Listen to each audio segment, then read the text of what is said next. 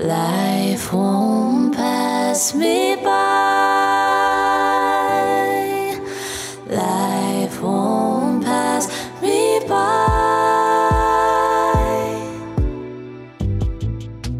Nu øh, vil jeg tage dig tilbage til en af de mest nervepirrende dage i mit liv. Det er midt om natten. Jeg er gravid, eller det vil sige, det er meget tidligt om morgenen klokken er tre. Og jeg kan, ikke, jeg kan ikke falde i søvn igen. Jeg har sådan tusind følelser inde i min krop, som flyver rundt. Jeg er spændt, og jeg er glad, og jeg er nervøs. Og det er jeg, fordi jeg skal til nakkefoldsscanning den her dag. Og nakkefoldsscanning, det er jo den scanning, der ligesom determinerer eller understreger, om alt er godt, eller om tingene ikke er, er så gode for baby. Men det, der er lidt pudsigt, øh, og det, der holder mig vågen, det er faktisk ikke bekymringerne omkring baby, fordi jeg har snydt lidt og været til en scanning et par uger i forvejen.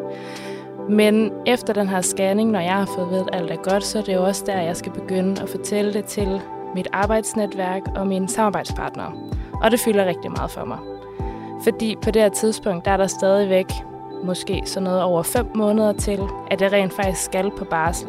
Så det bekymrer mig rigtig meget, hvad den her udmelding ligesom vil betyde for mig og for mit arbejde og for min virksomhed, fordi jeg er selvstændig. Men det er to måneder siden nu, og mange snakke med gode samarbejdspartnere siden. Og nu sidder jeg her foran dig, Anna Thysen. Velkommen til Biz Baby. Tak skal du have, Natasja.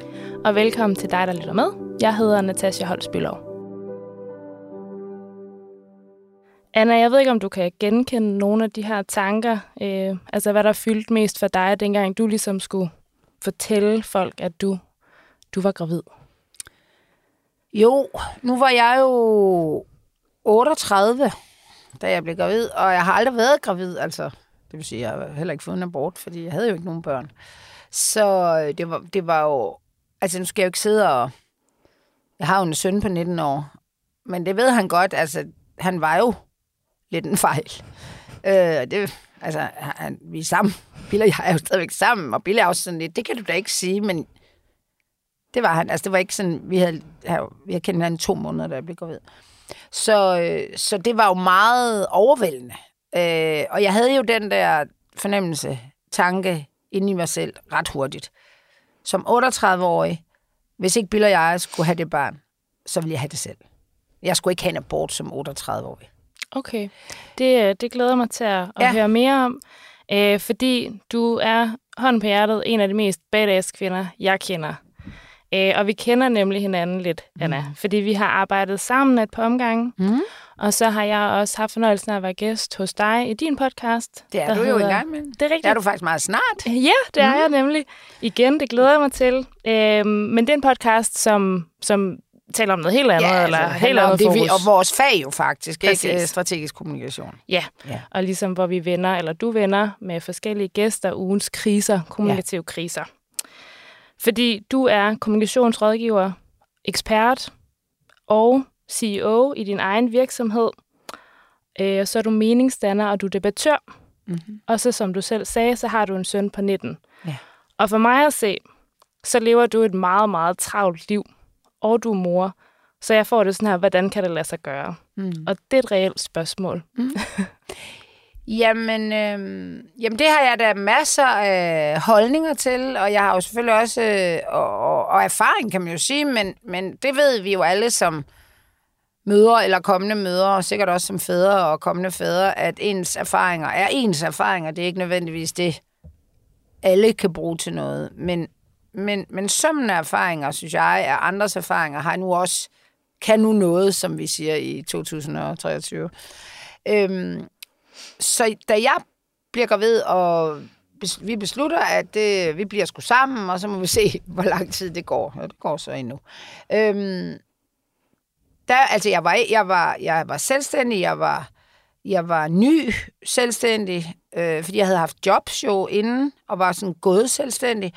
Og så var jeg jo det, jeg vil kalde øh, skandaleramt. Hvis det er alle yngre mennesker kender ikke noget til det, men jeg var en del af en stor økonomisk øh, skandale, hvor jeg ikke...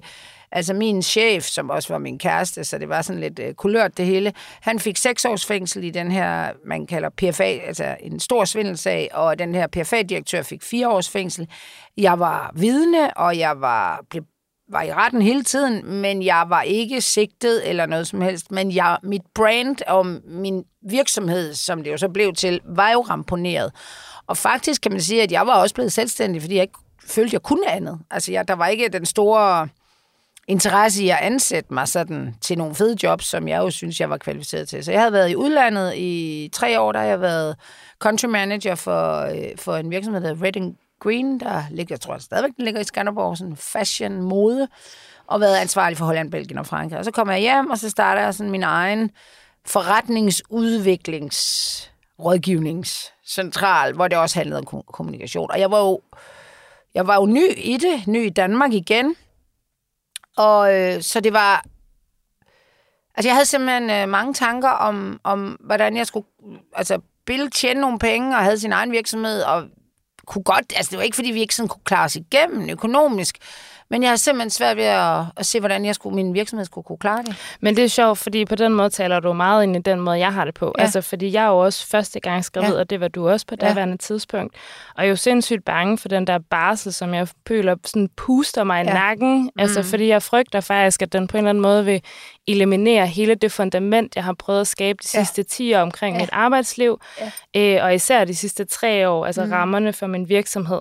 Og det er jo derfor, at jeg har inviteret dig indenfor, og det er også derfor, at jeg her inden min barsel sætter ind ved tale med forskellige kvinder om, hvilken indflydelse det at gå på barsel har haft på deres karriere, hvordan de taklede tiden før, under og efter deres barsel, og så vil jeg selvfølgelig frit dem for fifs, både mm. til os, som, mm. som snart skal på barsel, og til dig, der overvejer barselssituationen, eller dig, der måske allerede er blevet mor. Øh, og forhåbentlig så bliver både jeg og vi øh, mere rolige på den måde. Så det er nemlig ikke kun kommunikationseksperten Anna Thyssen, vi skal tale med i dag. Det er moren, mm. Anna, mm. Øh, fordi vi skal tale om business, barsel og baby og alt, hvad det indebærer. Mm. Og du, øh, du har allerede været en lille smule inde på det her med, at øh, Wilhelm, som din søn hedder, ikke var, var planlagt. Mm. Øhm, men du endte med at få ham alligevel, og også trods alle de her spekulationer omkring barsel og, og, og, og ligesom skulle komme tilbage på arbejdsmarkedet, eller væk fra det og tilbage igen og sådan noget. Men der sker faktisk det, tror jeg, altså da jeg ligesom lige er blevet gravid, om at man jo i princippet sådan hypotetisk kunne få den abort, hvis det var, der er jeg meget bedre. Altså, der er jeg egentlig sådan, nu gør jeg det. Det, det, altså, business må være business, så må jeg gå ud og finde et job, altså, og Bill er jo bare sådan, ja, men det, det fikser vi. Det er først, da jeg ligesom har taget beslutningen og er gravid, og har mine kunder og alt det der, at jeg, jeg mærker presset. Og det er, det er presset udefra. Altså, hvad gør du? Øh, det er presset fra mig selv. Hvad, hvad gør jeg? Hvordan, øh, altså, hvordan kan jeg være i det her? Og det martrer mig. Og det martrer mig også på sådan mange måder, det der med, at hvorfor, hvorfor, hvorfor lader du dig sådan gå på det? Altså det der evindelige skisma, som kvinder står i, at være en dårlig mor, fordi man arbejder, og være en god mor, fordi man ikke arbejder. Det, det er jo sådan to fløje, der ligesom kæmper ind i en, og måske også ude i verden, og du har veninder, der siger, fuck det, det finder du ud af, og du har veninder, der siger, du kan da ikke bare, og og jeg bruger ekstremt meget tid på at, øhm, at analysere på, hvordan, altså, og i starten, eller lige der, jeg er gravid i starten, hvor jeg også havde det. Altså, jeg, havde det ikke, jeg, jeg troede, jeg tog 40 kilo på, fordi jeg var 38, og jeg tog 8 kilo på, og altså, der var, jeg havde ingen problemer. Så, øh, så det, jeg ligesom sådan ender med, det er altså prøve at være i det, og så være meget konkret løsningsorienteret med de problemer, jeg kan få, i stedet for det der, jeg kalder det nogle gange sådan tolketorpen. Altså, og jeg må også indrømme, og det er altså ikke noget, jeg eksekverer i, men jeg var fandme, jeg brugte lidt for meget krudt på, hvad andre måtte mene. Ikke bare kunder, men mennesker, som jeg ikke ved, hvem var. Men når du siger altså tolkning, altså de, de udmeldinger, du lavede, dem skulle man ikke kunne tolke på, eller hvad nej, mener Nej, det var mig selv, der tolkede, altså ligesom du ved, hvad, hvad, når jeg siger, at jeg er gravid, hvad vil de så sige? Altså jeg tog rundt i det. Øhm, og så valgte jeg jo nogle løsninger. Altså, jeg, jeg, er, jo, jeg er jo meget sådan løsningsorienteret for mine kunder. Jeg er jo rådgiver for fans, så kan jeg vel også være lød, øh, løsningsorienteret for mig selv. Så jeg valgte jo at, øh, at sige, at øh, jeg kommer ikke til at tage sådan en normal barsel. Og så fandt jeg et argument, som de fleste købte. Og det vidste jeg også. Det, jeg, er jo, jeg er jo strategisk anlagt for fan. Hvorfor? Altså, hvorfor? Fordi det har vi ikke råd til. Ah, Det kan folk ikke rigtig sige noget Nej. Til, fordi jeg havde ikke sparet noget op. Jeg skulle på, hvad hedder sådan noget, øh, understøttelse, tror jeg. Det var jo ingen penge, og jeg vil ikke sige, at vi ikke havde råd til det, men min forretning havde ikke råd til det. Så jeg bliver nødt til at gribe det her an, og når hvis en eller anden kvinde, øh, altså du ved, der sad i sin, undskyld, jeg siger det, gode stilling med, med, med et års barsel, eller hvad man nu har, det er jo en anden livssituation, end jeg har. Så det galt for mig om ligesom selv, i stedet altså ligesom selv komme med svarene og sige, prøv at jeg har min egen virksomhed. Nogle kunder øh, smutter jo alligevel, og altså jeg giver ned, men jeg regner med at gå lidt i gang tidligt. Jeg kan simpelthen ikke holde ud og sidde et år, eller hvad det nu er. Jeg sagde tit et år, jeg vidste jo egentlig godt, at alle holder faktisk ikke bare men jeg gjorde det faktisk nok også lidt længere, for så kan folk forstå. Jeg kan ikke holde ud og sidde et år og ikke tjene nogen penge, fordi der sker det, når jeg kommer tilbage, så tjener jeg ikke penge fra day one. Det gør du jo, når du går ind på Novo Nordisk efter din barsel, så er den der bare, eller også så betaler de fucking din barsel også. Jeg er der ikke, og for 19 år siden var det altså værre ja, Så- fordi i dag er barselsreglerne jo egentlig meget Fuldstændig. pæne. Jeg havde bare de der 8.000. Øh, så sådan er det. Men havde du gjort noget andet, hvis du havde haft en fed stilling inde ved Novo Nordisk, tror du? Ja, jeg tror, at... Altså nu skal man sige 19 år på den måde, der tror jeg altså, at man på en eller anden måde godt kunne slippe afsted med at sige, at jeg gider ikke at være hjemme så længe. Men i dag tror jeg ikke rigtigt, de, de vil have det. Der må man bare blive hjemme, ikke? Men hvis jeg havde været leder der, altså så, så tror jeg egentlig... Altså jeg blev faktisk glad for, at jeg var selvstændig, for jeg kunne faktisk forme mit liv selv. Jeg havde jo ikke en chef, der siger, ej, det er for meget, eller en kollega, der sagde, kan du ikke bare blive hjemme i ni måneder eller noget? Ja, men jeg er leder, jeg skal... Jeg, jeg, jeg, det bliver sådan, jeg er ambitiøs. Jeg vil sætte mit, min, mit job over mit barn. Den undgik jeg jo ved at være selvstændig, ved at sige, jamen jeg sætter ikke... Jeg har jo en helt anden frihed, end men, I har. Men det er sjovt nemlig det der med ansvaret, mm. eller sådan, fordi da jeg så skulle lave en udmelding, så tænkte jeg rigtig meget, og jeg gad godt, at jeg kunne sige, at den her dato er tilbage. Altså, det synes jeg er det mest tjekket og det mest ja. gennemskueligt og sådan noget. Det kan man Men det, nej, og, og altså sådan, jeg er jo også, øh, det er jo et soloprojekt for mig, Ja. jeg er selv valgt solomor, så jeg har ikke engang en makker derhjemme, Nej. jeg sådan kan lave Nej. en eller anden plan sammen med. Nej. Men det der med at have i hvert fald have oplevelsen af, at man normalt har så meget fod på alting, mm. og planlægger og strukturerer og har styr på sine ting, og så pludselig at skulle sige til folk, Nå, men øh, det ved jeg ikke. ja. altså sådan der, det kunne mærke, det også var det, der var Ja, men det grænseoverskridende. var det, sådan altså, havde jeg det jo også. Og jeg løste jo faktisk først mit rigtige barselsproblem, da jeg havde fået Wilhelm. Men det kan vi jo lige tale om, hvordan jeg så gjorde. Men jeg gjorde jo det, at jeg havde nogle kunder. Altså, Bill øh, havde jo produktionsselskab dengang, og jeg lavede faktisk en del sammen med ham. Okay. Dem kunne jeg gå ud af. Det tager du dig af. Det gjorde han. Så havde jeg nogle andre kunder, som jeg øh, altså havde nogle, øh, altså havde nogle kolleger, altså, så, altså jeg havde nogle gamle bureaufolk, der også var gået øh, ud af kommunikationsbureau og var selvstændige. Og nogle af dem øh, sagde jeg, vil I overtage, men jeg skulle jo have fat i kunderne. Øh, altså, de- jeg kan jo ikke bare give dem til nogen, og de siger, hvad fanden er det? Så det var sådan et, øh, lidt indkøring, men det havde jeg jo så cirka 5-6 måneder til at gøre. Og så havde jeg jo nogen, der, der ligesom, hvor jeg bare meldte ud og sagde, jeg ved ikke, hvornår jeg er tilbage, men øh, jeg skal nok melde tilbage til jer, når jeg er. Men ellers er I velkommen til at ringe og skrive. Øh, hvis jeg har problem, så skal jeg nok hjælpe jer. Men Men altså, det mente jeg, det kunne jeg jo godt. Jeg kan godt finde nogen til dem, ikke? Men hvad, altså, hvad var deres reaktioner så? Jamen, det var... Jamen, jeg tror, jeg lykkedes med min kommunikation og få gjort dem sådan, at de ikke ligesom... Det var pinligt at sige til mig, hvad fanden har du gang i? Vil du have altså, det kan du da ikke sige. Have et barn? Skulle fandme ikke have et barn, når du... Altså, det, det, det, er fuldstændig tåbeligt. Altså, det var, Men det ikke? var sjovt, fordi at jeg har jo oplevet, at folk siger alt muligt. Ja, ja. Altså sådan, du ved... Øhm, sådan, for, for eksempel så, øh, du ved sådan, jamen det skal nok gå sådan, ja, altså det, det tænker jeg, det tænker Ja. jeg faktisk også nok, det skal gå, ja. eller sådan, eller, eller jeg ved ikke, der er bare, det er som om, jeg har sådan en oplevelse af, at folk har en tendens til at projektere deres egen Ja, ja, ja. følelser over i. Har, Ja. har du også oplevet det? Altså, den der... det, altså, ja, men det, det er altså sådan noget, jeg kan. Det er at være ligeglad med sådan noget. Det eneste, der interesserede mig, det var mine kunder. For når du siger det der, så er jeg ikke helt sikker på, at det er dine kunder, der siger det der. Jo, nogle af dem Nå, gør og også. nogen, ja, ja, men ikke kunden vel. Altså, hvis vi siger, væk med alle de andre, mm. bekendte, veninder, familie og sådan noget. De må sige, hvad de vil. Nå, ja, ja, ja. nej, men her, det er altså også Ja, ja, ja. kunder. Og det ved jeg ikke, om jeg arbejder primært i kulturbranchen, og der, vi er også, måske vil nogen sige, tættere, det ved jeg ikke, eller altså... I hvert fald ikke, også måske tættere ting. på jeres følelser. Ja, det, det synes godt jeg være. jo er fint i Ja. forhold til noget af det, jeg sidder med. Der er følelser ikke noget. Jeg Der. tænker, du arbejder meget med corporate, Ja. uden, Ja. uden at, steo, altså, Ja, lave og stereotyper. der har jeg jo ikke været, altså det var jeg jo ikke rigtigt dengang. Men jeg lavede faktisk også en del sådan kulturrelateret og mere blødt dengang. Men, og det er da rigtigt, altså, jeg, men, men jeg har vendet mig til, for eksempel at jeg er altid på i min sommerferie. Det har nogle af mine kunder det rigtig svært med. Og der er de jo også sådan, de projicerer deres egen. Jeg var sådan, du tager bare på ferie. Jeg ringer jo ikke til dig min- i din ferie. Det er dig, der kan ringe, når du er på kontoret, eller din kollega, eller nogen. Jamen, det, det, det kan jeg ikke lide. Jamen prøv at høre, der er ikke ret mange, der ringer til mig. I, I ringer jo kun, når I har virkelig problemer. Og jeg skal love jer for, hvis du ringer klokken 3 om natten, jeg har jo ingen kunder, der ringer klokken 3 om natten. Hvis du ringer klokken 3, så vil far op og, og sige, det var da fantastisk. Så slap af. Så det er det der med, at du skal ligesom... Jeg skulle sørge, du skal ikke en skid, men jeg sørgede for at have nok overskud i det. Til at sige, jamen det, altså når de kom med deres egne bekymringer, og jeg havde altså 10 måneder, og jeg ikke engang lyst til at gå på arbejde dengang.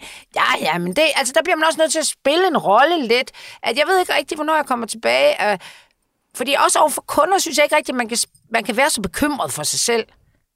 Fordi for mig, der, jeg ved godt, der er jeg jo en hård banan, ikke? Fordi det bliver sådan lidt, så kan jeg heller ikke klare dine opgaver. Sådan tænker jeg lidt. Det rager egentlig ikke dem. Og der, jeg har en anekdote, jeg, der er altså sket noget på 19 år. Ja, det tænker Folk jeg var altså mere cool dengang. I år, at nu er børn altså blevet mere, Mere fylder mere. Prøv at høre, en lille anekdote. Jeg har fået Wilhelm, jeg er, han er måske 2-3 år, og jeg er ude og holde et eller andet foredrag eller oplæg for nogle kvinder. Jeg tror, det, man kalder det karrierekvinder. Jeg ved ikke, hvad det er i dag. Og så siger de, har du nogle tips sådan med små børn? Tips og tips. Jeg siger, Prøv at høre, altså... Jeg tror, jeg kom på bureau, det kom jeg jo, da han var en 3-4 år. Og der var jeg jo tilbage i lidt corporate, og nogen, der forventede noget af mig, og bla bla bla. Så siger jeg, jeg har det for eksempel sådan, og det har jeg altid haft, at når jeg har møder med kunder, altså nogen at samarbejdspartnere, nogen jeg ikke sådan, altså ikke øh, mine bedste kolleger, så har jeg en bagkant klokken halv fire. Så siger jeg bare, øh, hvad er det, mødet klokken to? Jeg har, øh, bare lige sige, jeg har en bagkant klokken halv fire. Så, og så skulle jeg hente.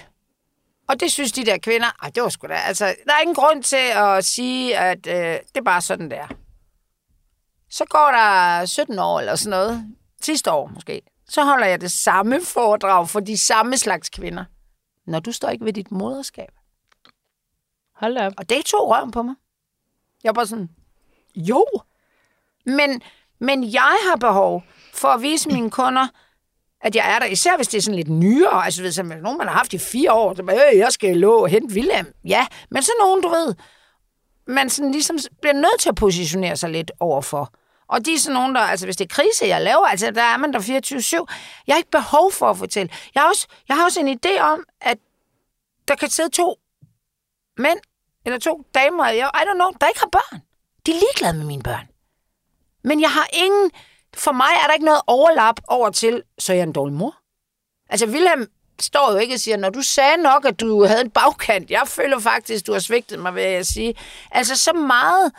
Altså, jeg kan ikke... Jeg, Men det er sjovt, jeg, fordi jeg er de to- bekymret for Ja. den udvikling, at man ikke står ved sit moderskab, hvis man ikke, undskyld, åbenbart siger sandhed. Men det er sjovt, fordi at jeg, øhm, der, det er nemlig som om, der er to lejre. Ja. Øh, at der er ligesom lejren af kvinder, hvor moderskabet på en eller anden måde er det, de har allermest lyst til, og så har de ikke så meget lyst til at arbejde. Og så er der den anden lejr, hvor at man i hvert fald som et minimum vil arbejde lige så meget, som man vil være mor. Ja. Altså, og, og jeg, det er fordi, jeg talte lige med min bedste veninde om det her den anden dag faktisk, fordi vi er lidt modpoler mm. altså på det område. Ja øh, hvor vi snakker om det der, det er vildt nok, fordi at vi jo imellem hinanden er jo ligeglade. Hun skal da 100 Ja. leve sit liv, som hun Ja. ja. har lyst til. Hun skal ved det, og, og hun siger til mig, du skal da gøre totalt, som du har lyst til, fordi vi ved jo godt, hendes børn kommer ikke til at mangle noget, mine børn kommer Nej. ikke til at mangle noget. Men det er som om, hvis der er en eller anden distance mellem folk, så bliver det hurtigt sådan en kæmpe konflikt, Ja. hvor der og virkelig man altså, bliver meget spydigt. så ja. hårdt, ikke? Men altså, jeg, jeg, jeg, jeg, jeg, jeg synes måske også, at kvinder er lidt værre til at... Altså, nu har jeg jo selv rådgivet om det, der hedder feminin købsadfærd, så jeg ved, altså det handler jo ikke kun om at købe, men, men, men, men vi siger jo i forvejen, at hvis du vil sælge noget eller kommunikere til, til småbørnsmøder, så skal du, altså du kan få det med dig, de vil gå med dig i graven nærmest, men hvis du får dem på nakken. Så vi, man bliver jo, mere berørt af ting, og jeg tror, at kvinder, jamen den der med, at det, det jeg gør, gør jeg af bedste mening, og den måde, jeg gerne vil leve mit liv på. Og når du så gør noget andet, så bliver det en kritik. Altså, ja, men hvornår blev vi egentlig så nærtagende? Jamen, det ved jeg da ikke, men det er noget med det der moderskab, ikke? Hvor, hvor, vi, hvor vi... Og jeg har... Altså, jeg har bare aldrig haft nogen tvivl på, at jeg var en god mor. Men der sker jo også det for mig, at da Wilhelm er tre måneder, der bliver jeg, en nabo ringer til mig og siger, hey, vi står sammen med en øh, sød pige fra Brasilien. Hun er, hun er kommet hen til os, fordi jeg ved ikke, hvorfor en kendte hende. Hun var au pair hos en familie, hvor hun ikke kunne lide at være der. De var ikke, øh, altså de var ikke, de var søde nok ved hende, men hun var ikke så glad der. Og de kunne heller ikke, hun kunne ikke engelsk, og det var svært at kommunikere. Anna, du kan spansk, kan du ikke lige komme over? Og jeg var sådan, jo jo, jeg kommer over. og Det kan faktisk forstå meget. Og Sonja der er 20 år og kommet op, fordi hun også lidt har mødt en, eller lidt, hun har mødt en eller anden dansk fyr. Øh, i, og så vil hun op, men hun vil ikke bo sammen med ham, og hun, hun, det der au pair, det vil hun gerne. Og så siger jeg, hvad ved du? Og bla, bla, hun vil helst et andet sted hen. Og så hørte jeg hende på stedet. Så du havde au pair under din ja, barsel? Ja, uden at have planlagt noget som helst. Og Wilhelm var tre måneder, det var, det var lige tidligt nok. Men jeg tænkte, hende her, hun, hun skal ikke gå forbi altså, min butik og ikke komme ind. Hun er fantastisk. Altså, så kan jeg godt sidde om tre måneder. Dengang var au pair mere velanset end nu. Især, nu boede jeg på Amager, det er jo sådan, som om siger, altså, så er det sådan lidt, dem på Amager, de er nok sødere ved det, men der ligger jo øh, udnyttet tredje verdens øh, øh, kvinder. Øh, manden, hvis man har sådan en, knaller dem nok. Altså, øh, de bor i en kælder, hvor de kommer op og får, skal gøre rent hele dagen og sådan noget. Jeg var iskold. Sonja kom, og, og det gjorde så, at da Wilhelm var tre måneder, det havde jeg jo ikke planlagt. Man finder ud af det, mit barn gjorde i hvert fald. Jeg, altså, altså, jeg Wilhelm har sovet godt. Sover fint. Ikke sådan noget, altså ret hurtigt var han sådan en, der sov hele natten. Jeg tror også, jeg er rimelig hård med det. Jeg, det var sådan, jeg gerne vil have det. Og så noget med, altså om morgenen, du ved. Jeg er ikke den, der står op klokken 5 og leger, nu vi stod op. Det er bare gardinerne helt for, og tale helt, og ikke have øjenkontakt med ham. Så faldt han i søvn igen. Altså, jeg skal ikke op og sidde. Det har jeg set veninder, der siger, om vi står klokken 5 om morgenen. Hvorfor? Og så sidder de der, altså, og leger morgen. Jeg var sådan, det funger der midt om natten. Så om vinteren er det helt vildt. Nå, men så ville han sov der til ved 7-tiden. Og så sov han jo igen. De sover altså om formiddagen, de fleste børn. Og så kom Sonja. Og så spurtede jeg ind på kontoret og lavede lidt. Og så tror jeg, og så havde jeg faktisk besluttet at skrive en bog. En bog? Ja. Mm. Og så skrev jeg en bog, mens jeg var på barsel. Det tjente jeg fucking 500.000 på. Så Sådan. havde jeg lidt til supplement til de Til der dagen og vejen. 8.000, øh, hvad fanden. Ja, jamen, jeg tjente jo ikke rigtig andre penge, vel? Nej. Og så kom jeg hjem igen øh, kl. 12 eller 11. Og Sonja gik der, altså, så hun var jo ikke så meget. Altså, vi boede i en lejlighed, og hun havde et gæsteværelse, vi havde lejet af naboen. Altså, sådan en overboen, sådan en villa i noget. Men altså, det må jeg sige, jeg havde hende også, men så, jeg, da de kom hjem til sådan noget mødergruppe, der var Sonja, der, og de kiggede bare, de der, jeg var i med, ude på Amager, der er de, der bor, altså, William kom i folkeskoleklasse med tre af dem. Altså, vi bor bare rigtig tæt, og de var, altså, du ved, de var født med 20 minutters mellemrum. De var alle sammen født på den samme dag. Der er virkelig mange børn.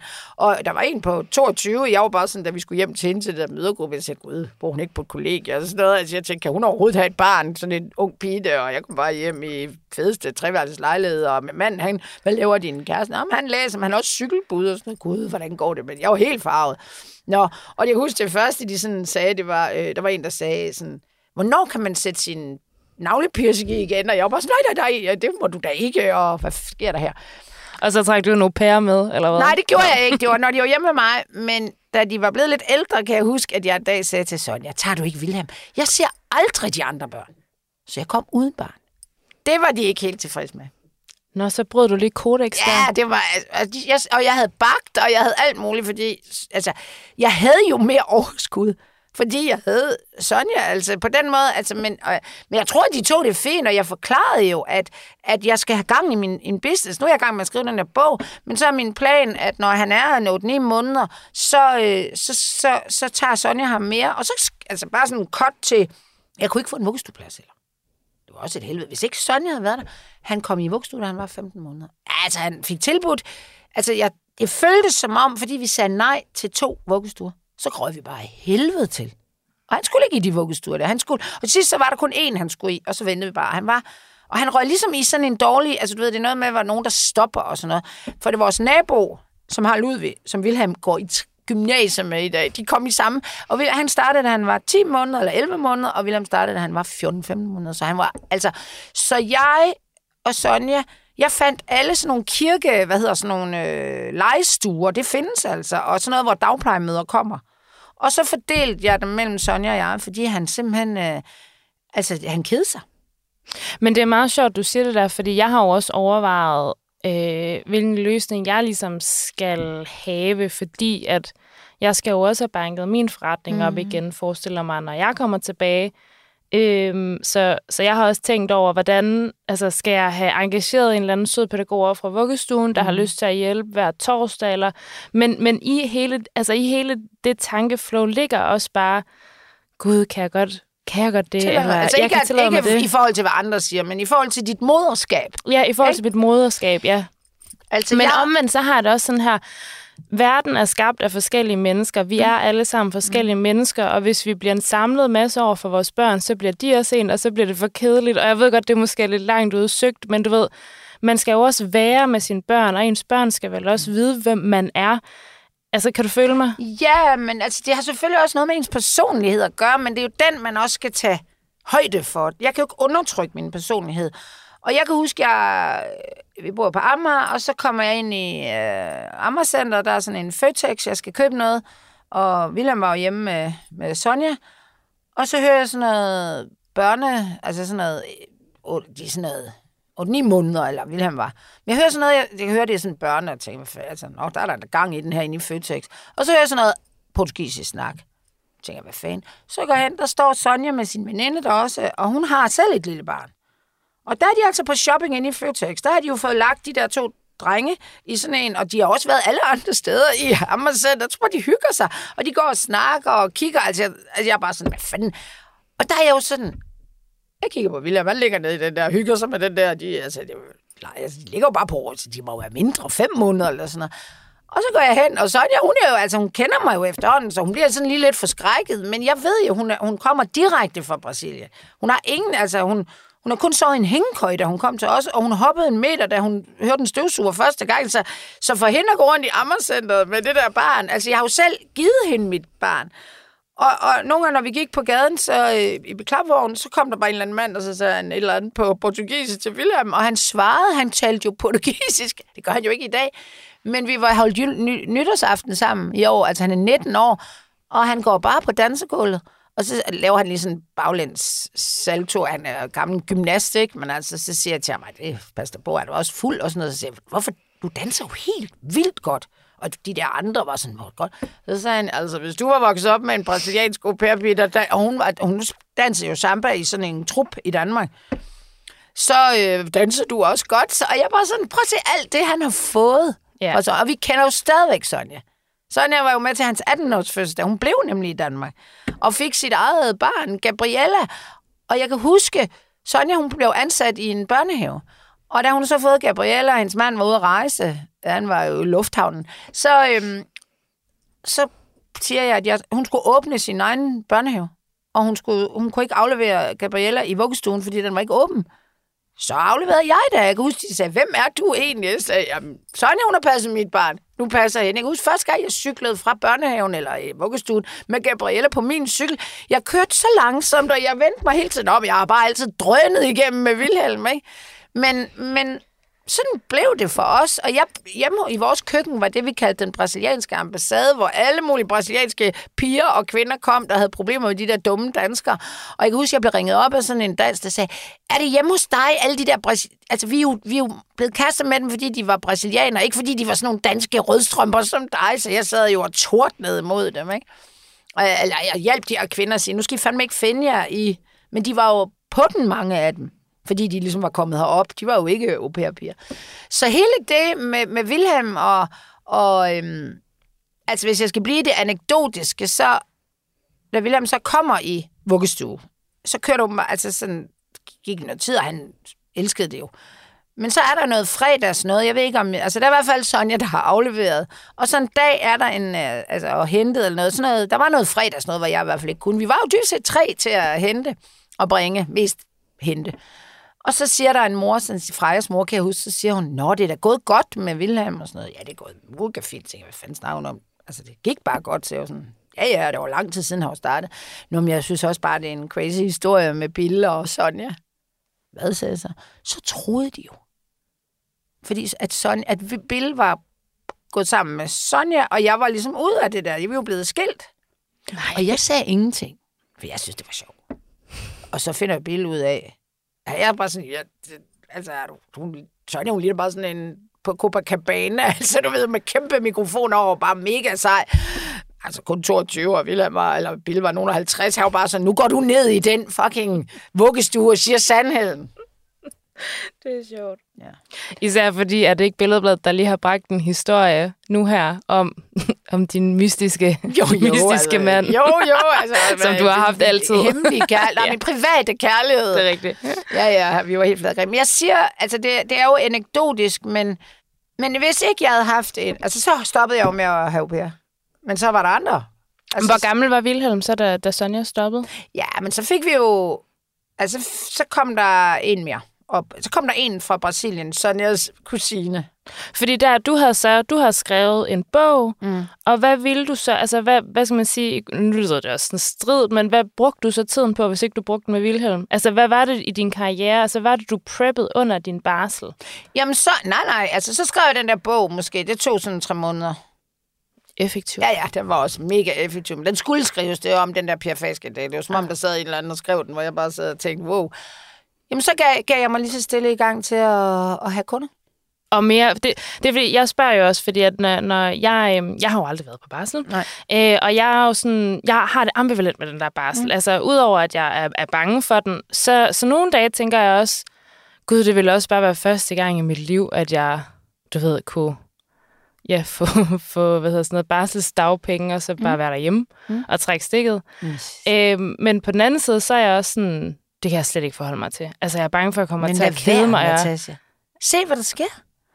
Altså, prøv at høre. Da jeg fik Wilhelm, lige før han bliver født, altså som i, der føder jeg noget andet, som er en kæmpe hemorrhød. jeg kan lige så godt sige det. Det er lidt tabubelagt. Og det har jeg ikke nogen... Øh, til, det er ikke sådan noget, jeg har gjort. Eller der er jo nogen, der får det under graviditeten. Det gjorde jeg ikke. Jamen, jeg, og jeg turde jo ikke sige det. Altså sige det, det var ikke, fordi jeg fødte den. Jeg, ved ikke, altså, fødte, jeg tænkte vist godt, det ikke var et barn. Og han kom så lige efter.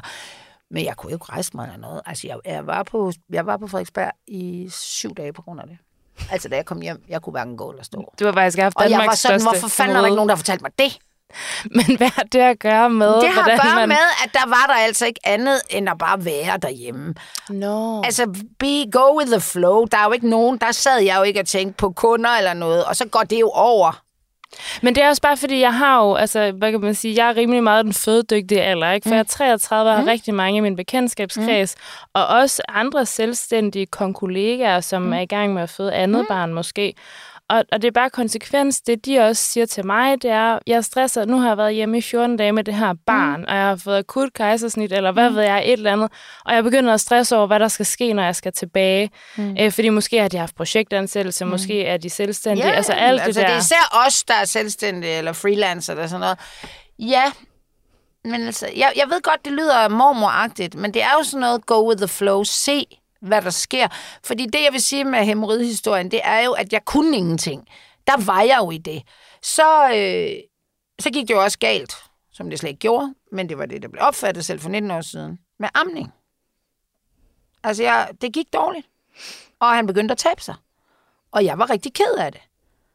Og så gik jeg, husk, jeg gik op til min læge, og så sagde jeg, jeg ved ikke, hvad jeg skal gøre. Bill var taget med. Det går ikke. Jeg, jeg ved ikke, jeg tror ikke, jeg kan amme mere. Og så sagde hun, det skal du. Nå, sagde jeg så. Du er for doven. Du ligner en, der bare sidder og vil noget andet. Åh, sagde jeg så, det synes jeg nu ikke. Og så skulle jeg gå ned i et eller andet sted, og så skulle jeg lege sådan et amme noget. Kæmpe apparat. Altså ikke bare sådan noget, hvor man selv gør det. Okay, sagde jeg så. Og hvad så? Ja, og så må du få det her til at virke. Det skylder du dig. Han har jo tabt sig. Jeg sagde, jamen det kan jo også være, at jeg ikke har. Nej. Og da jeg gik ned ad den trappe, så kiggede jeg på Bill, og så sagde jeg, hell no. Og så gik jeg direkte ned i Irma eller et eller andet på Østerbrogade, og købte noget modmægtserstatning. Og så ringede jeg til den der, min sundhedsplejerske og sagde, det går ikke det her. Så sagde hun, du, har fuld, du gør det bare. Jeg kunne ikke. Og jeg blev så tosset. Men jeg når tænkte, da jeg kom ned på gaden, det her, det kunne jeg have taget livet af alle mulige andre kvinder. Hvad fanden ville hun sige? Hun anede ikke en skid om mig. Ej, det er heldigt, hun taler til en, altså Ja. et, en stærk, et stærkt Ja. menneske, som Ja. altså, har hvad hedder Ja. det, både bekendtskabskreds, Ja. men altså ligesom Ja. har sine ting i orden. Ja, og så... Øh, og jeg, og jeg, jeg, havde, altså jeg havde virkelig dårlig samvittighed, men jeg, og hende der syge, sundhedsplejersken sagde, "Jamen, Anna, du har et barn, der taber sig, og du har prøvet, og du har prøvet. Du kan jo ikke mere. Og så, jeg, så tog han jo 3 kilo på på en uge, og blev sådan en lille fed dreng. Øh, og det var bare... Og jeg havde det, har aldrig haft det dårligt med det. Det tror jeg egentlig heller ikke, man skal. Det er i hvert fald, altså, fordi det er også noget, jeg fornemmer, at hele amnings, øh, altså ligesom vi taler om moderskabet, fylder mm. meget, så hele det der amningshejs, det fylder virkelig også meget hos mange. Mm. Øh, og det, det er, der er jo virkelig mange ubekendte, inden man skal føde første Men jeg gang. ser stadigvæk øh, øh, updates, Facebook, altså på kvinder, der har der også skal tilbage til et eller andet job, som fylder meget for dem. De fortæller, skriver, altså skriver på Facebook, at de holdt op med at amme. Altså underforstået for tidligt. Og så kommer de med en forklaring, der fucking er længere end... Og stadigvæk er det sådan halv negativ kommentar. Nå, men hvis det virker for dig, altså sådan passiv-aggressiv, ikke? Og, og det er igen, der er vi tilbage med det der, at kvinder har en idé, altså har altså, gør meget det der med at sætte sig selv ind i den der historie, ikke? Og det, det er ikke dem. Men, men, men man skal... Og, og den der ammehistorie er, er, er bare sådan symptomatisk for meget af det med barsel og lille bitte barn, når man begynder at arbejde. Kan man tillade sig det? Ikke over for andre mennesker, men over for sit moderskab. Og jeg har... Prøv at høre, jeg har aldrig et sekund tvivl på, at jeg er en god mor. Men jeg har også en søn, der der for- hører jeg, altså sidder og snakker med en kammerat, der han er jo ikke ret gammel, og han siger, din mor, hun er sådan en, der ordner alt hele tiden, siger han til kammeratens mor, til kammeraten. Min mor, hun arbejder altid, og så er hun sjov. Det er mig. Men der er ikke noget, der er ikke noget fordømmelse. Nej, fra ham. Nej, det er ikke sådan, det er en konstatering. Eller Jeg tror, ikke, jeg tror i Wilhelms verden arbejdede jeg altid, men det var mere det der med, at, at der, jo- han lægger jo ikke mærke til, hvornår jeg ikke arbejder. Han, han ser mig jo tit sidde, det gør han jo den dag i dag. Jeg har altid arbejdet meget øh, om aftenen. Og det er jo klart, når man kommer ud i køkkenet, så sidder der, og så øh, skal han i seng, altså, eller han er gået op, stået op, fordi da han var lille, og så sidder jeg med den der computer, som han også på et tidspunkt siger, jeg bruger det jo også en gang imellem, som sådan, undskyld, ja, hold lige op, jeg sidder og arbejder altså nu.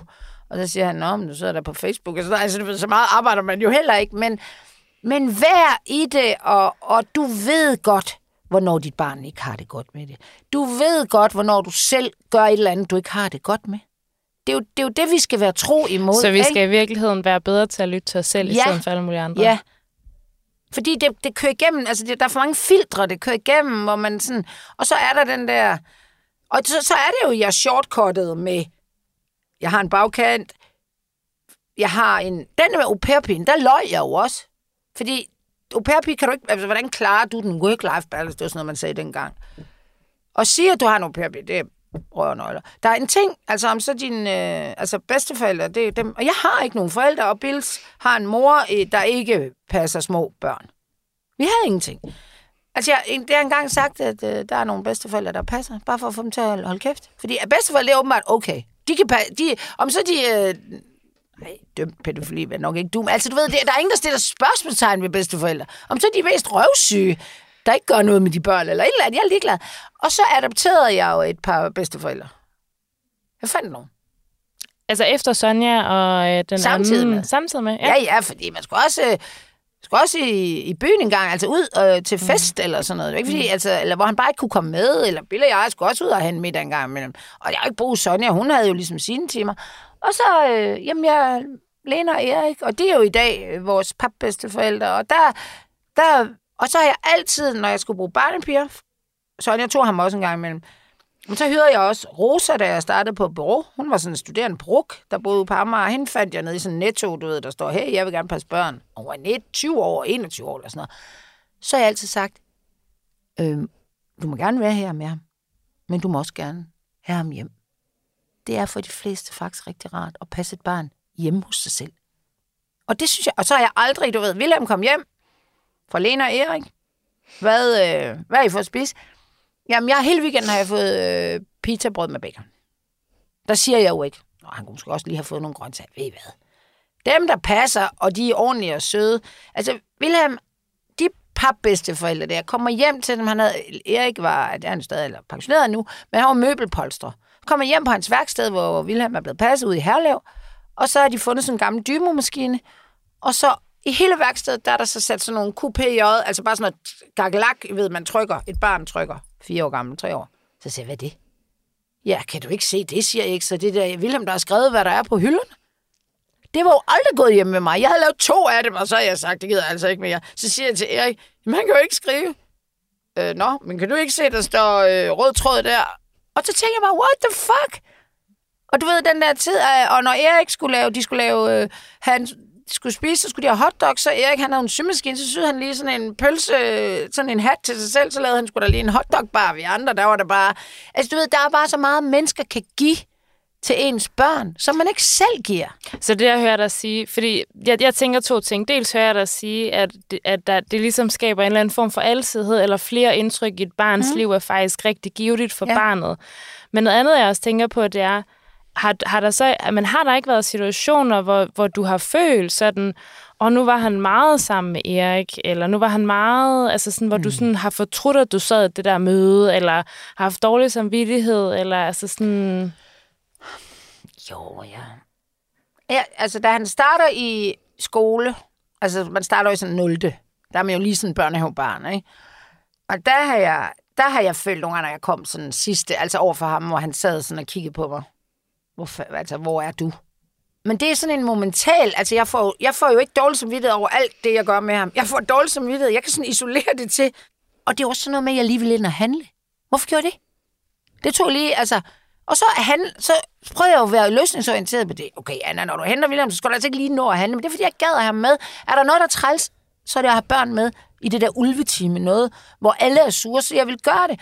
Og det ledte mig jo til at hyre øh, Rosa to gange om ugen, hvor Bill og jeg bare kunne arbejde. Det var ikke, fordi vi skulle arbejde klokken 8 om aftenen, men vi kunne bare tage ind og købe noget mad på vejen, uden at tænke øh, vuggestuen, eller skolen var det jo nærmest. Og, øhm, ej, det var børnehave. Så, så jeg prøver altid at handle på min dårlige samvittighed. Og så har jeg det sådan, fordi jeg kommer sent en enkelt gang og får dårlig samvittighed. Det er naturligt. Men det handler ikke om, at jeg generelt sjofler mit barn. Ligeså vel som når jeg lå ude på et hotel og savnede Wilhelm. Og, og, og hurtigt tænker, fordi jeg havde været på kundebesøg i Jylland eller i udlandet, og tænker, hvad laver, hvad laver jeg her? Så tænker jeg også bare, det er fuldstændig naturligt at savne sit barn. Det er jo dejligt at savne sit barn, men det er jo ikke... Og jeg, jeg har også, jeg kan huske, at jeg havde en eller anden tur med nogle kvinder et eller andet sted, vi var på at ride, og vi var sted sådan over en weekend, og så er der en kvinde, der nærmest sådan bryder sammen, og jeg bare sådan, hvad, hvad er der? Jamen det er fordi, det er første gang, hun er væk fra sine ret små børn over en weekend, og de plejer til Disney-show sammen og spise fredagslik. Det er ikke lige noget, der passer til mit temperament. Jeg, det er ikke sådan, jeg, jeg helt naturligt siger, ej, jeg kender jer godt. Jeg var bare sådan, så siger jeg, jamen, hvem er de sammen med? Altså, sidder, der kan jeg også godt blive lidt rundt. Sådan, sidder de ude på gaden og kan ingenting. Nej, de var sammen med hende. Altså, jeg tror sgu, der var en far. Et eller andet. Det handlede jo meget om hende. Og når hun ringede til sin datter, så græd hun. Så sagde hun, så skal du da ikke ringe. Det er jo bare at bryde op. Men, og det er jo også noget med at tage sted for de børn eller det barn, og sige, ej, hvor er det fedt, du skal være hos Lene og Erik. Ej, hvor er det fedt. Og hvad skal I lave? Og jeg havde jo også, så havde jeg købt et eller andet. Altså, jeg, altså sådan noget, du ved, ikke altid, men noget, der var hyggeligt. Man må også nødt til at give sig selv. Man må ikke, man skal jo ikke give dem et billede med af sig selv og sige, nu kan du prøve at tælle ned. Nu er der kun 8 timer til at komme. Altså, man skal jo ikke give dem en fucking savn, der ikke er naturligt. Men Altså, jeg, var, jeg har aldrig haft den der dårlige samvittighed mere sådan momentalt. Og så har jeg handlet på det. Men jeg kan jo ikke... Altså, jeg har også siddet i kø Altså, hvor jeg har måttet ringe til børnehaven, og de har sådan sagt, ja, vi overleverer ham bare til de sociale myndigheder. Altså, ting, shit happens jo, ikke? Men det er jo ikke ens betydende, at jeg skal tage hele mit moderskab op til revision og sige, at jeg er fucking dårlig, vel? Men og du tror... kan prøve at høre, hvor meget lort jeg har haft, og jeg har haft en mand. Ikke? Altså, så det, det er jo nok. Jeg siger jo altid, at du kan jo, du kan jo sige, livet som mor på barsel og frem, det er bare de der, det er et Pac-Man-spil, hvor du bliver spist. Men du skal ikke sidde, og det gør du, men du skal ikke sidde og opfinde Pac-Man, der kommer. Og de kommer af sig selv, altså don't invent the war, altså den er opfundet, og du kommer til at stå i tusind problemer, og hele tiden være med dig selv. Er det fordi, jeg er en dårlig mor? Er det fordi, jeg har dårlig samvittighed eller et eller andet?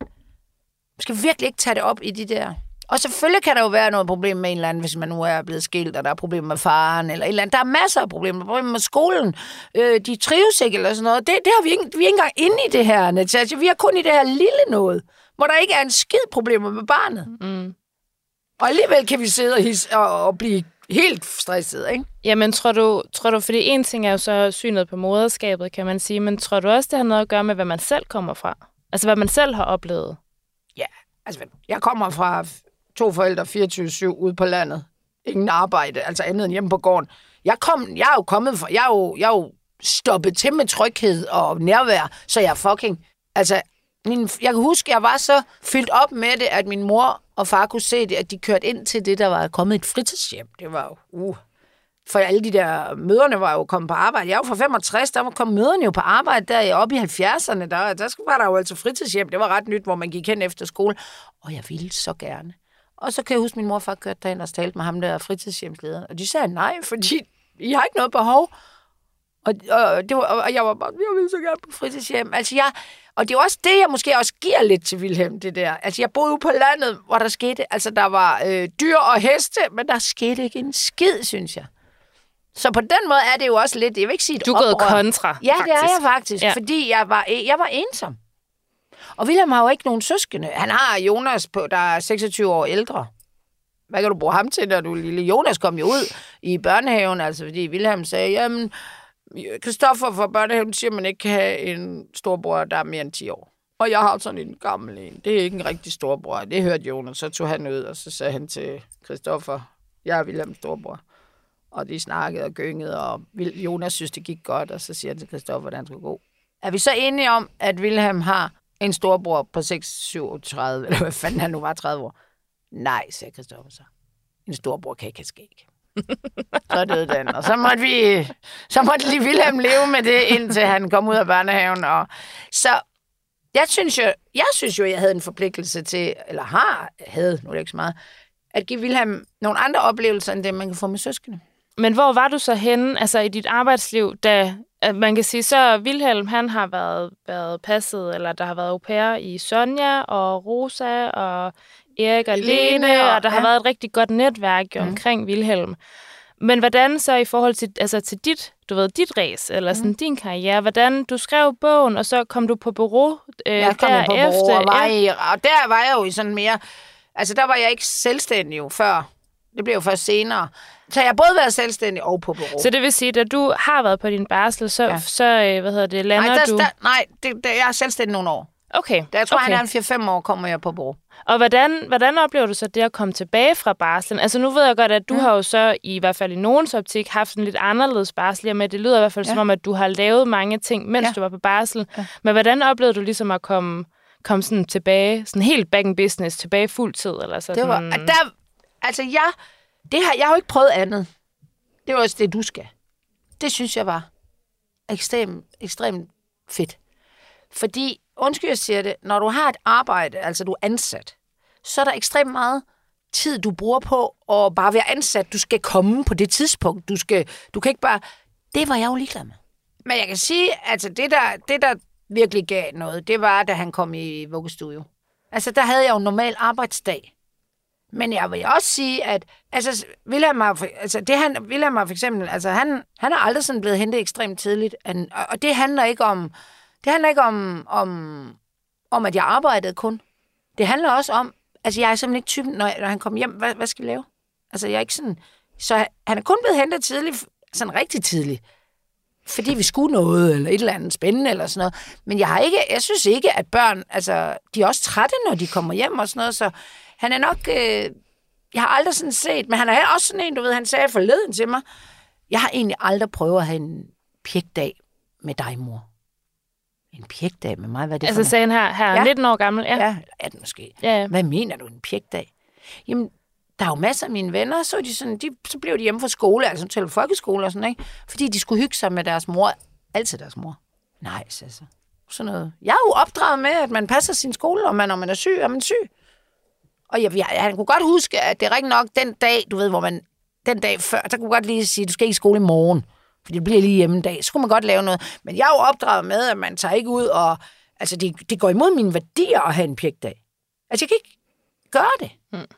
Og der skal man jo skelne mellem moderskab og, altså det er ikke sådan, han er ikke sådan, altså jeg, jeg har aldrig synes det var, jeg har aldrig synes jeg gav ham for lidt tid. Nej. Aldrig. Og det er vel egentlig det, det kommer ned Ja. til. Er det ikke det? Jo. Ja. Og så er det i virkeligheden fordi, at vi bruger rigtig meget energi på at diskutere den tid. Ja. At vi ligesom er i to Ja. lejre, eller, eller folk er i to mm. lejre, og jeg ved jo ikke, hvilken, hvilken lejre jeg er i lige Nej. nu, føler jeg. Og det er ikke sikkert, Men... man kan også være lidt i den ene og lidt i den anden. Men jeg, vi, hvad jeg så til gengæld aldrig har gjort, det er at tage på ferie uden Wilhelm. Aldrig. Vi har aldrig, Bill og jeg, prøv, altså, vi har været sammen i, vi har jo altid været sammen i Wilhelms alder plus 11 måneder. Det er jo til, at- fordi der var, vi har kun, vi har aldrig været på ferie. Altså jo, nu har vi, men fra han var, indtil han var 15 år. Har Det er vel mere været- ham, der har valgt jer fra, så er det ikke Ja, det? ja, det er det da. Det var da, han, han, var, altså, han ville jo ikke med. Nu er han så ved at være der igen, men det er også sådan lidt, I betaler og sådan noget, så vil man godt med på ferie, ikke?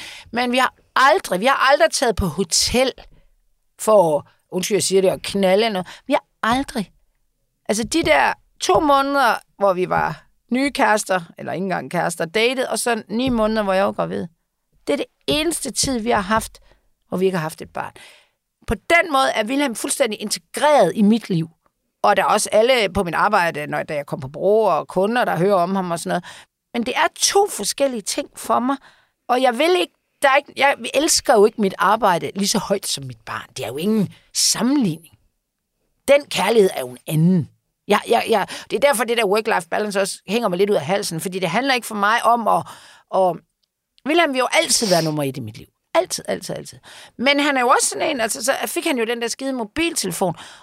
Og der har de sagt til mig i SFO'en, det er jo præcis dem, der ringer sådan. Øh, vi ringer til Bill, vi ringer ikke til dig. Jeg er, alt, altså jeg er sådan opslugt af mit arbejde på en eller anden måde. Og når jeg ser et eller andet nummer, jeg ikke kender, altså så må det jo bare vente, og så sætter man den der fritids-SFO ind, og så har jeg tit været sådan en, om de ringer nok til Bill, og det gjorde de også, fordi Bill han tog telefonen altid. Jeg tog den, ikke? Så blev han begyndt, altså det er ikke sådan, og det er jo lidt noget, det har jeg sådan måtte arbejde med, at hvad nu, hvis der var sket ham noget? Hmm. Men så har jeg ligesom haft den der... Så det, det har jeg vendt mig... Og Bill sagde, ved du hvad, Anna? Når du ser, de ringer derfra, så har du fandme at tage den. Og det er sådan, ja. Jeg, er sådan, jeg går i sådan noget flow, når jeg arbejder, at jeg ikke rigtig kan koncentrere mig om andet. Men så får han jo en mobiltelefon. Og så får man jo 18 opringninger. Og så er man bare sådan, fuck, han ligger og raller et eller andet sted. Må jeg tage en kosmokron? Du skal ikke ringe til mig om kosmokron. Men man vil også gerne have, at de ringer, fordi hvad sker der? Så der er, ja, det er, it's a bumpy road. Men er det så fordi, kan, kan man ligesom drage en eller anden parallel eller lave en cirkel på? Fordi det, jeg synes, det er meget skarpt set, det der med, det handler jo ikke om kærlighed eller ikke kærlighed Nej. til enten arbejde eller barn. nej. Det er ikke det, det handler Nej. om. Men kan man tale om, at det i stedet for handler om, du ved, når du gør din ting, så får du også energi, eller i hvert fald når du sidder og siger nu sådan meget begejstret, jeg blev opslugt af mit arbejde, så er det også meget tydeligt for mig, sådan, det er også det, der driver dig, det er garanteret ja. også det, der gør, at du, mm. du ved, er den mor for Vilhelm, du mm. gerne vil være, når du så kommer hjem. Er det det, man måske skal arbejde på, så at acceptere, hvis at mm. man kommer til at gå og banke sig selv i hovedet over ikke at være nok hjemme, eller altså, hvad ved jeg, der kunne komme af... Ja, det tror jeg, men, men, men man bliver også bare nødt til at handle på, hvis man, hvis man har så dårlig samvittighed, at man ikke kan sove om natten eller et eller andet, så må man jo gøre noget. Det er jo ikke sådan, jeg sidder jo ikke og siger, at du skal du være ligesom mig, men du skal være i, i, i det. Men jeg, altså, jeg bliver også bare nødt til at sige, nu, hvis vi sådan bliver lidt i parforholdsagtige, altså så er de de der par, og de har små børn, og mor går på deltid, og vil bare gerne være der med de der børn, og det er mega fedt og sådan noget. Og så skal de blive skilt. Det har jeg jo set rigtig meget af, og og så er det jo, altså, far har tjent flere penge end mor, skal vi sige det sådan, og så har vi balladen, og der siger mænd jo tit, jamen det er da, jamen så siger hun, jamen prøv at høre, det var da vores valg, at jeg ligesom gik hjem, du arbejder jo fucking meget mere end mig, og bla bla bla. Ja, men det var dit valg. Og der er jo mænd, der sidder og siger, hvad lavede du egentlig med de børn? Altså, jeg så da egentlig lige så meget, at du var ude og drikke kaffe med nogle veninder og sådan noget. Altså, der er jo, der er jo sådan, det, det, det der med at, at, at være den opoffrende mor, der gerne vil være sammen med sine børn, altså det er jo også en, det er fandme svært. Hvornår er du nok sammen med dit barn, og, og hvornår... Altså nogle gange så synes jeg også, at jeg har også veninder, der siger, at hvis de gerne vil være mere sammen med deres barn, end, så er det faktisk, når de bliver ældre. Altså når de er sådan nogle lidt mere præ hvor de faktisk begynder at få flere sådan, kan det, problemer. Men det kan jeg sagtens sætte ja. mig ind i, fordi jeg tror, altså udover hvad, der, hvad den her barsel kommer til at betyde for, for mig og for altså, alle mulige andre, men så, så det, jeg spekuleret meget på, det er, jeg synes jo, spædbørn er noget af det mest kedelige. Mm. Det kan jeg lige sige. Når de bliver et år og sådan noget, så tænker jeg, nu, altså, du ved, nu, er det, nu er det sjovt, og så bliver det bare sjovere og sjovere. Mm. Men det der helt spædbarnsræs, ikke? Altså, sådan, det er også, og det er også ja, den tid, og, og det, det er den tid, der jo så meget. Altså, det, det kommer, altså, det, for mig, jeg er jo et utålmodigt menneske, ikke? Altså, du kan jo fucking, altså, du kan jo ikke nå noget på en dag. Altså, du, jeg fik, kom jo ind i det der med, at jeg skulle nærmest sådan, jeg skulle vaske det to. Altså, det er jo ikke sådan vaske, det skulle da bare noget, man gør, ikke? Men, men du kan ikke komme ud af døren og sådan noget. Men det må man også bare være i, indtil de og det er jo kan sjovt, det. fordi at, at det er jo sådan noget, hvor jeg sådan tænker, der var, øh, der var, jeg har en samarbejdspartner, som har et projekt i august, som jeg sindssygt gerne vil være med på. Mm. Øh, men jeg går på barsel der i slutningen af april, og, og du ved, så noget, vi sådan snakker om, sådan, jeg kunne jo godt være med alligevel fra august, så også lidt frem, og du, du, du, og jeg er sådan, ja, det, ja, og jeg har jo ikke, du ved, været på barsel før, og tænker, pisse god idé, og det vil jeg gerne, og sådan noget, ikke?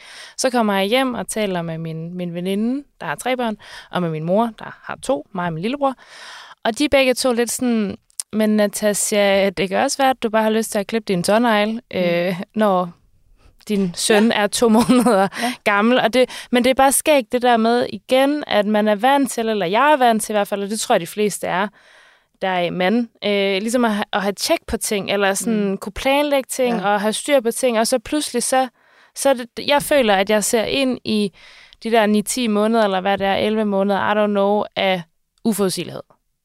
Det gør du også. Men jeg vil bare sige, at nu siger vi, baby er bare, der er ingen problemer, og bare, bare, bare andet end hvad der nu er af problemer i forhold til sådan et, det er fuldstændig uterrenligt, hvornår de skider, hvornår de sover, alt det der. Men jeg har da haft, jeg havde da også nogle projekter i den der barsel, som var ekstremt hårde for mig. Fordi jeg næsten ikke kunne, men jeg havde lovet det, ligesom. Men det var altså ikke hårdt for det der barn.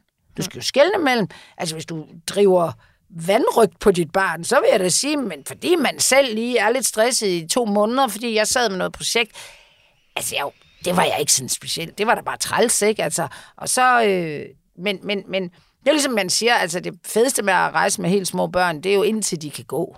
Altså, og det er mm. endnu bedre der. Altså, jeg rejs under barsel, siger jeg hvor de kan altså, tage sted. Altså, hvis man kan tage 14 dage, tage en billig charterrejse ud for os være med det barn, og det er mega...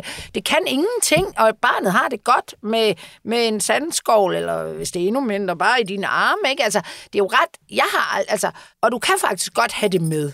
Det, der gør, du ikke kan have det med, det er, hvis du selv stresser. Selvfølgelig også, hvis der sidder nogen, der siger, at vi vil ikke se på et barn, men det gør de da ikke. Altså, hvis man sidder og arbejder og har nogle møder og sådan noget, altså, jeg, det gjorde jeg altså masser af, og jeg hvis jeg var, altså, man skal bare sige, hvis du selv er lidt stresset over noget, det er altså ikke en at barnet gør det. Det er en god pointe. Og det der lille, kedelige spædbarn, som man jo kommer til at elske og synes er det fedeste i hele verden, når man så, altså, kigger på det i timevis. Det husker jeg ikke, jeg har gjort, men det gør man måske. Det, øh, det skal jo bare have det godt, og det har jo sådan nogle basic. Nu har jeg en veninde, der er specialist i, i altså hun får børn akut øh, akut fjernet fra, altså enten ved fødsel eller sådan noget, maks en måned. Og hun, hun er jo på min alder, og, og har det der barn klistret på sig, fordi hun skal bare give det kærlighed, altså kærlighed, kan man sige, omsorg og øjenkontakt, alt det, som er så vigtigt for et lille barn. Hvis du giver det, så er det jo dybest set lige meget, om det har base-tøj på, eller altså et eller andet. Det skal bare være tæt på dig, og du skal kunne kommunikere med det Altså det er jo det, man laver som kompetence, for eksempel med kvinder, der får børn, altså der har problemer og alt muligt. Så laver man sådan øvelser med, altså for at se, hvordan de connecter med deres barn. Mm. Hvis du kan finde ud af det, så er det altså ikke, så er, det, så, så er de første måneder altså ikke særlig. Og så kan man sige, at for dig handler det jo ikke om, det er jo ikke sådan en must, at du skal sidde på café hver dag to timer med gamle veninder. Og det, er jo, det, er jo, det er jo, tag det roligt, og gør det, du selv synes. Og hvis du har gjort noget i to dage, og du tænker, wow, så lad være med at gøre noget i to dage. Ikke? On that note, det var, jeg ville have, du ved, bedt om et final advice eller et eller andet, men det synes jeg faktisk uh, blev leveret lige der. Fedt. Så, så tusind tak. Det var slet, for... det var dejligt at få lov til at øh, give ud af sådan noget gammel viden og betragtninger, øh, som jeg har. Tak fordi du var med. Det er jeg virkelig glad for, at du ville. Og held og øhm, lykke med podcastprojektet her, som kører selvfølgelig, og dit arbejde, eller barsel, og dit lille barn. Tak skal du have, Anna. Tak for det. Episoden her, den er optaget, mens jeg er 22 uger henne. Og hvis du har spørgsmål, kommentarer eller erfaringer, du har lyst til at dele, så skal du endelig tage fat i mig på Instagram-profilen Baby. Jeg vil også blive helt vildt glad, hvis du har lyst til at trykke følg i din podcast-app, så jeg ved, du lytter med. Måske skriver en lille anmeldelse. Den kan være god, den kan være dårlig, fordi det her det er jo min debut som podcastvært, så jeg vil vildt gerne høre, hvad du synes. Næste gang, der skal jeg tale med tidligere politisk leder for Enhedslisten, Pernille Skipper, og det glæder mig rigtig meget til, det håber jeg også, du gør. Biz Baby er produceret af Go Little Creative og tilrettelagt af mig, Natasha Holst Bylov, med sparring og hjælp fra Morten Resen og Louise Nexø. Ha' det godt!